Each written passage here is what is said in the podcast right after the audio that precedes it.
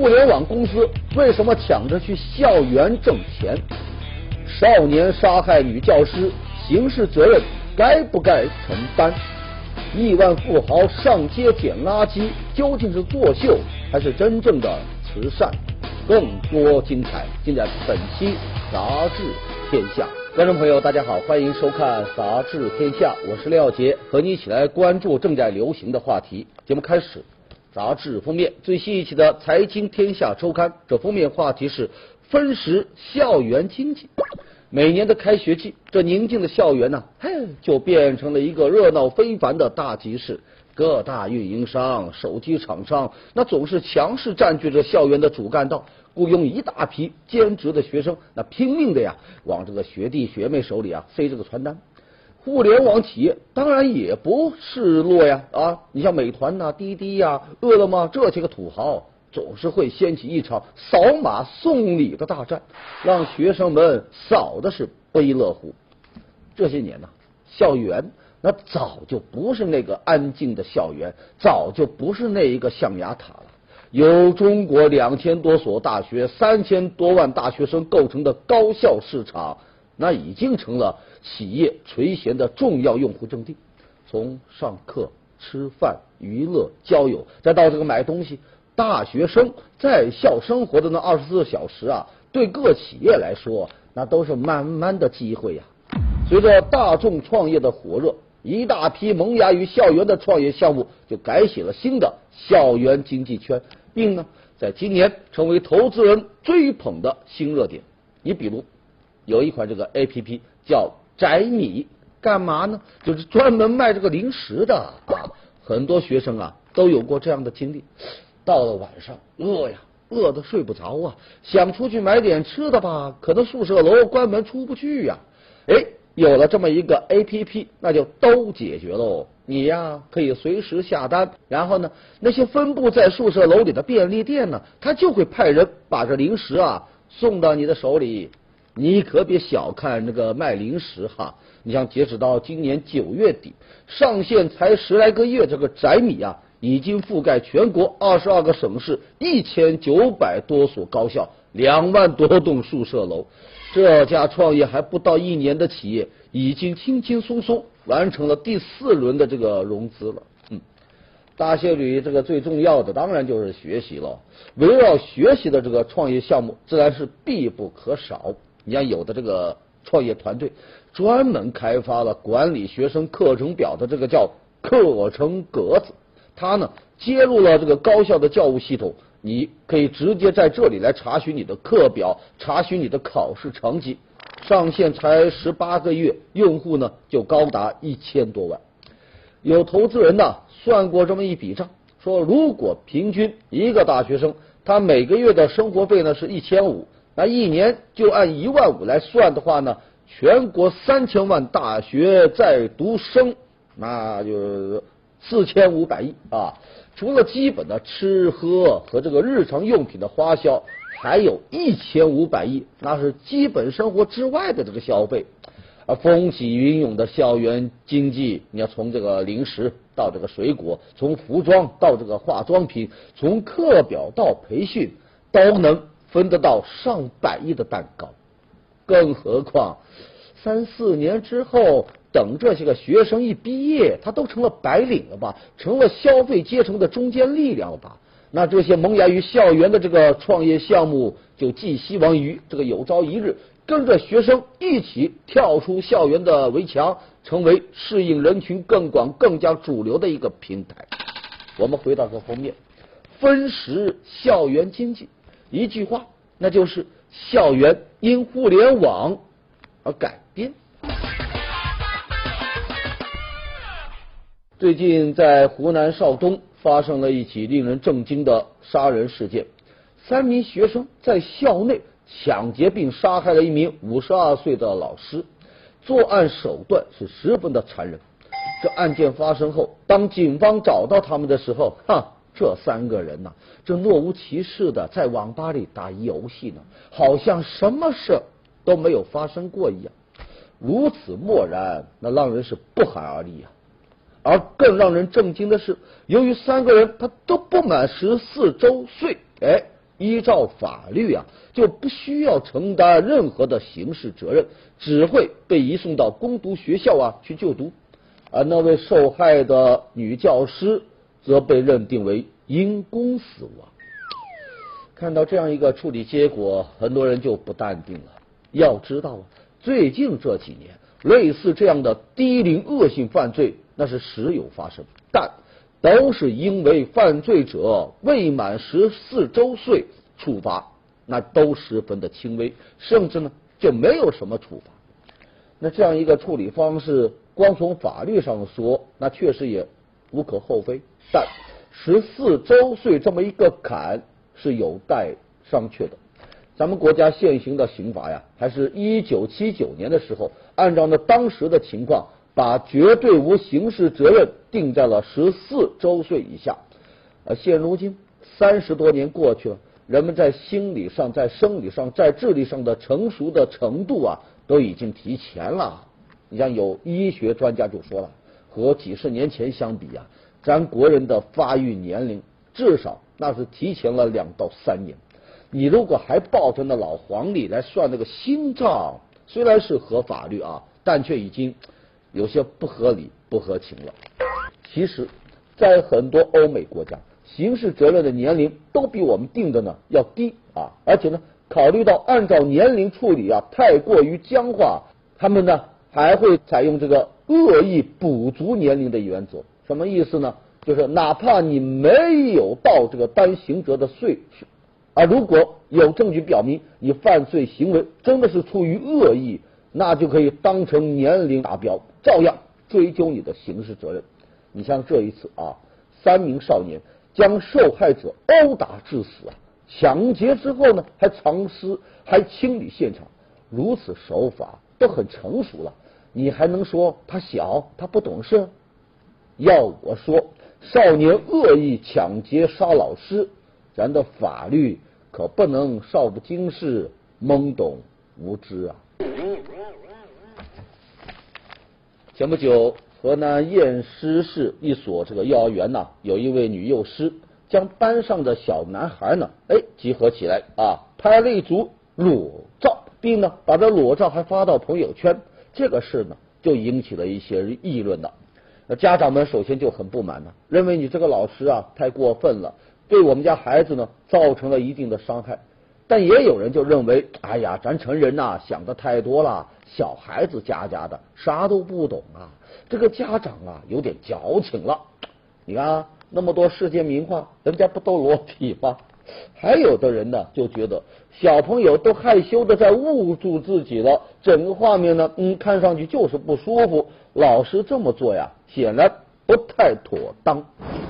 面对种种争议呢，这老师呢就觉得委屈呀啊，委屈的眼都有点红了呀，说我没有恶意啊，我这么做呢是在给孩子讲解性教育和做人的道理呀。此话一出，大伙又惊呆了。哎呦，貌似好有道理啊！你扣上一个儿童性教育这么大一帽子，我竟无言以对了。咱们来看看这一组承载着教育与人生的这个照片啊，裸照啊。您瞧瞧啊，各种造型都有啊，这个甚至呢还摆成一个星星啊。可这样的教育到底是长知识呢，还是长那个姿势呢？嗯，好吧，退一万步说，就算你真的是觉得是教育，我们凡人是无法理解，但有必要拍照留念？有必要拍完之后还发到朋友圈去吗？未成年人保护法明确规定。任何组织和个人不得披露未成年人的个人隐私。民法通则也说了，公民的肖像权等受到法律的保护。未经允许，你把小孩子的照片就上传到网上，这已然涉嫌违法啊！更何况你上传的是裸照啊！依照法律，这就不单单是什么简单处分就可以的啊，而应该追究一定的刑事责任。为了一己之趣就拍幼儿的裸照并发上网，还说是性教育，这老师啊真是扯的一手好虎皮呀！但同时呢，也暴露出咱目前这个相关的教育啊，这个幼师资格管理啊一些短板。你像幼师是儿童启蒙教育的第一关，咱老说啊什么什么别让孩子输在起跑线上，这为什么现在咱起跑线画的本身就有点歪了呢？好，继续我们的热点话题。前不久，重庆亿万富豪捡垃圾这么一条消息呢，引起了人们的关注啊。据报道，重庆一名身家上亿的企业家叫钟从龙啊，他义务上街捡垃圾，现在呢都已经坚持超过八个月了。同时啊，当地不同企业的十几个老总也受到他的感染，是纷纷加入。他们开着豪车。穿着统一的文化衫，手拿筷子在那俯身啊捡垃圾，这都成为了他们的一个规定动作了。富豪和这个捡垃圾这两项看似风马牛不相及的事呢，被联系到了一起，就引发的讨论那也是空前的热烈。有人就认为你这个是纯属作秀，是炒作，但也有人觉得人家从头到尾。就没有露自己的公司名字，也没有什么显现品牌，而且呢，都已经默默坚持了八个多月，天天如此，哪来什么炒作对象呢？有人认为做慈善呢很棒，但可不可以不要开豪车呢？但这些捡垃圾的富豪就认为呀，开车那是纯属是一个代步工具，并没有其他的意味在这里边呢。在这呀，我就觉得无论是作秀与否。对捡垃圾的这些企业家，首先咱就应该竖一个大拇指。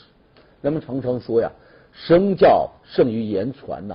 富豪捡垃圾，那就是一堂生动的公益示范课，而咱国人呢，就是这课的听课学生。此外，这个富豪捡垃圾的可贵之处呢，更在于他默默的坚持。古人云啊，迷不有出，显克有终啊。连续八个月在工作之余上街去这个捡垃圾，这是一种很难得的难人可贵的坚持。当然了，富豪捡垃圾也是责任使然。你像蜘蛛侠这个电影里边有一句台词叫“能力越大，就责任越大”。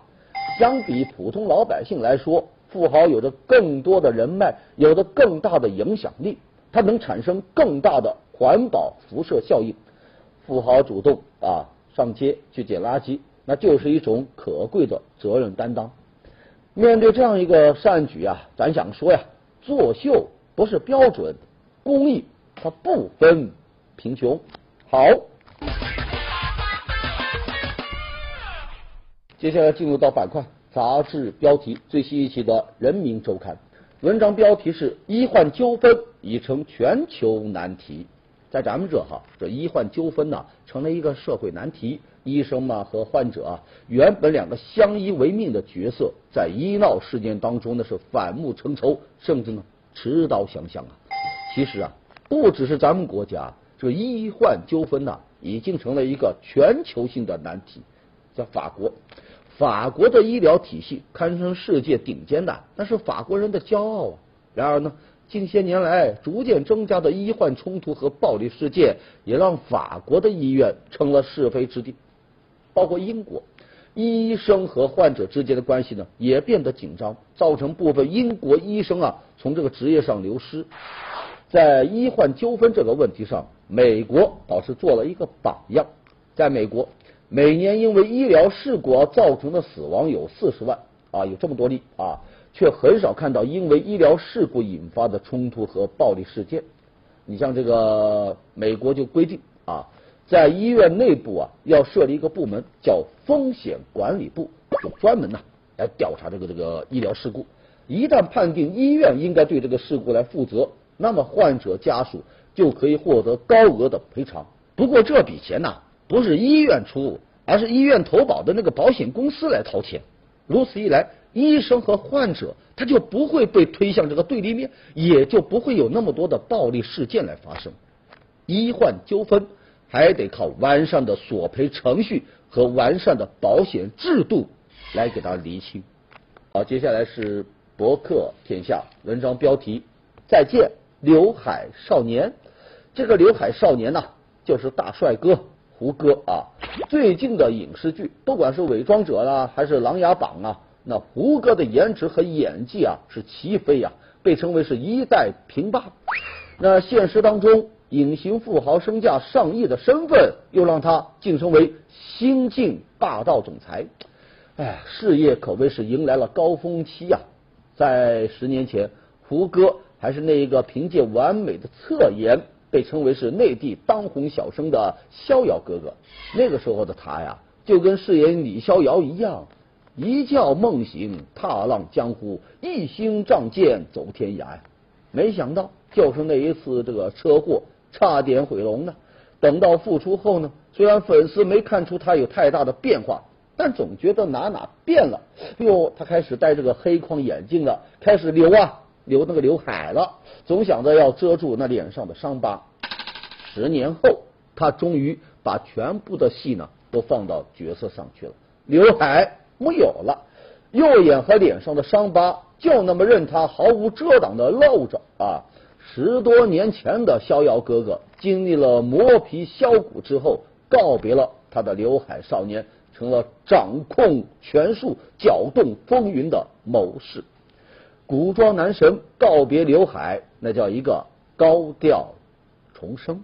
好，接下来进入到板块杂志图片，摄影师捕捉到浪花的形状，看上去好像一场泡沫派对一样。长沙公园的工作人员扮成僵尸来迎客，哎呦，吓死宝宝了！不过挺好玩的。成都女司机。一边开车一边 K 歌，被记两分还要罚款两百。原来这歌是作死的节奏。英国流行起了银河系发型，就是把头发呀染成了深蓝色、深紫色和大红色，打造成漩涡的形状。你一眼看过去啊，就像看到了遥远的银河。哎，看来以后啊，那话要成真喽。看到你，我就看到了全宇宙。好，接下来来说一说这个新闻反转剧。前不久有媒体报道说，这个安徽利辛啊，有一名年轻的女子，为了救一个陌生的小女孩，她自己呢被两条恶犬咬成了重伤，急需三十万的手术费。这姑娘见义勇为的故事呢，感动了许多的网友，那是纷纷啊献爱心向她捐款。最后呢，总共募集到了善款八十多万。可是没想到啊，哗，一盆冷水泼了下来，假的啊！整个故事除了被狗咬的情节之外，其他全都是假的。原来啊，这姑娘啊是在逗狗玩喂狗的时候被咬成了重伤，由于手术费太高，家里的无力负担，就想找这个当地政府或者是媒体帮忙来筹款，但始终。无人搭理，便出此下策，编了一个感人的故事来引人关注，来吸引捐款。说白了，那就是骗捐。这真相一曝光啊，很多网友就愤愤不平啊，直呼网上还有多少感人的故事可以让人相信啊？不少已经捐款的呢，也找上门要求他退款。您瞧瞧，骗捐骗到头来，那是搬起了石头砸了自己的脚啊！这年头，随着网络的发达，这慈善救助的方式也发生了一些变化。官方慈善好像不受待见，个人募捐越来越多。一个感人的故事，你再配上几张催人泪下的照片，那爱心真就从四面八方蜂拥而至啊！求助啊，献爱心啊，变得越来越容易了。而欺诈、骗爱心呢，好像也变得越来越轻松了。这一次的骗捐，那就是一个典型的例子。你像这姑娘和她家人已经涉嫌诈骗罪，这也给相关的部门敲响了警钟，必须加强对个人募捐的监管，要填补这方面的法律的空白。接下来，我们来关注一种新的临床病症，叫瓜子病啊。前不久，湖北陵水啊，有市民反映，在这个法院办事呢。呃，遭遇到了冷落，工作人员呐对他是不理不睬，还坐在那嗑瓜子呢。随后，法院监察室的负责人就出来表示，说这嗑瓜子的工作人员呐有心脏病，已经做过好几次的大手术，他嗑瓜子呢是为了缓解病情。这个解释一出来，人们就惊呆了啊！嗑瓜子也能治病，您是为医学界贡献了一个崭新的词条啊，瓜子病啊。不过又有人呢站出来说，其实这种病症啊，并不是孤立。你像今年二月也出现过一个一模一样的病例，就是河南省鹤壁市一名公务员，也是上班的时间呢，在那嗑瓜子，也是说我有病，需要不断的嗑瓜子，不然就会昏倒。又见嗑瓜子治病。我们不得不感叹，这瓜子啊，真是太神奇了，简直堪比那张悟本的绿豆啊！而且呢，到底是哪一种神病要用坐在那嗑瓜子来治疗呢？如果瓜子能治病，那咱以后能不能喝口酒来压压惊，再抽一口烟来降降压呢？啊，拿瓜子来当这个金钟罩，恐怕您这嗑的不是瓜子，而是瓜子金呐！要我说。有病没病，咱都不应该任性。有病嘛，你就好好治疗；没有病，那就应该好好上班。因为我说这患的呢，就不是什么瓜子病，而是工作纪律的涣散病，是服务意识的缺乏病。即便工作人员上班时间嗑瓜子，那真的是迫不得已。但你这办事机构万万不能无药可治。来看最新一期的《瞭望》文章标题：秸秆禁烧，缘何十年未成功？啊，前不久，河南周口太康县呢，被这个省里啊约谈，因为这个治理烧这个秸秆呢不利，被罚款两千万。我的乖乖啊！为此，这周口市政府是下定决心要治理，说再发现一把火，这个这个乡镇主要领导啊就地免职。哎，这够严格、够狠了吧？可几天后呢？有记者去当地走了一圈啊，结果你发现是又见浓烟升起。禁烧难不止在这个太康一个地方，也不止在河南一个地方。你像河北、安徽、山东等地啊，每到秋天呐，那就要打这么一场战役啊，秸秆禁烧的战役。这么一场仗都打了十多年了，至今呢？还是没有打赢啊！你也不能说他政府不出力呀。为了杜绝这个焚烧秸秆，那市里有督导组，有暗访组；县里呢有巡查组，再加上乡镇村里的一些个基层干部，那有一个算一个，都无条件加入到一这这个战斗。天空之上有气象部门，有环保卫星在那随时监视。田间地头呢，有基层干部在那驻扎蹲守，那房前屋后禁烧的宣传标语，那是换着花样在那刷呀。可秸秆焚烧那依然是屡禁不绝，而且呢还升级成了一场猫鼠游戏啊！你们是东边查，咱就西边点；你们白天查，那村民就夜里来点。蹲守的人，你去上一趟厕所，村民也能找一个空。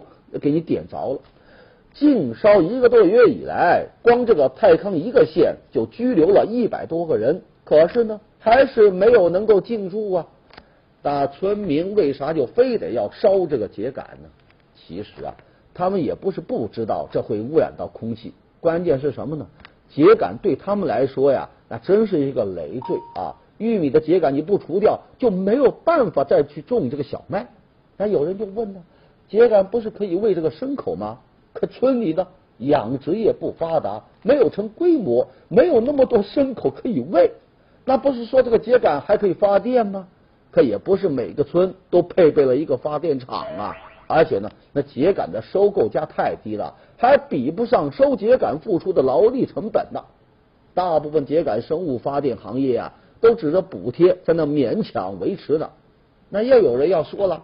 国家不是大力提倡秸秆还田吗？可秸秆还田那个成本呐太高，平均一亩地就得要花一百多。更何况现在村里的年轻人他都外出打工了，剩下干活的呀都是些老人小孩，哪有那么大力气去干这事呢？你把种种的出路和经济账这么一盘算一研究，哎呦，很多村民就觉得呀，最好的办法呀还是。一把火给烧了，秸秆禁烧应该打出一套组合拳啊，包括农机补贴、配套完善、规模化种植等等。只赌不输啊，那只能给秸秆焚烧，又火上加火。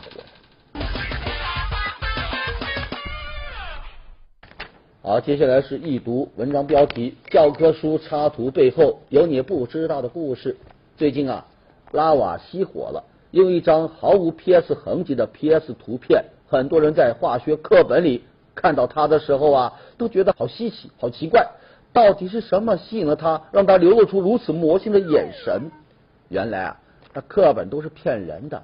咱们看到的呢，只是原图的一角。他那漂亮的媳妇呢，被硬生生的 P 掉了。现在小两口正成双成对的出现在各种外国名著的封面上，组团捞金呢。不光是拉瓦锡，一幅幅教科书插图的背后，都有不少你不知道的故事。我们来看看这幅图。还有这一幅，还有这一幅，怎么样？是不是有一种很熟悉的感觉呀？好像历朝历代的皇帝都是由同一个人反复穿越的啊，长得就是一模一样啊。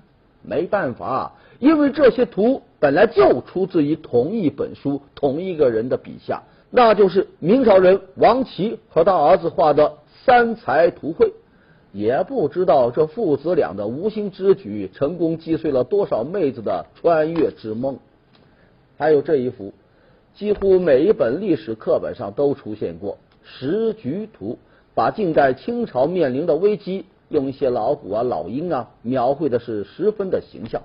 但事实上呢，这一张才是原图，才是最早的版本，是黑白的。可咱们看到的呢？简直像是动了大手术啊！辗转经过了多位艺术家的润色，又添了色彩，又添了图案啊！这画风呢，都完全变了。你都不能说它是二手的，因为它可能是几十手的啊！瞧见没有？教科书插图多的是你不知道的事儿的。接下来是南方人物周刊，我们来介绍几个瑞词。第一个类词，偶尔运动足，这种人，他们由于各种各样的原因，从工作忙啊、学习压力呀，或者是就单纯是很懒呐啊，他都很久啊都不太运动，偶尔运动一次呢，就拼命动啊。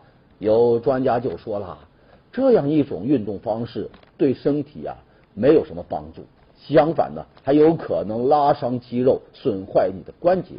这不最近说武汉有一小伙子。周末啊，心血来潮，狂跑啊，跑了二十多公里呀，跑完呢就瘸着腿进医院了。医生诊断说是半月板撕裂，需要动手术。偶尔运动足，哎，始终悠着点。下一个对词，爱心二维码。说前不久啊，云南昆明一个派出所向辖区内两百多位老人免费发放了一张二维码爱心居民卡。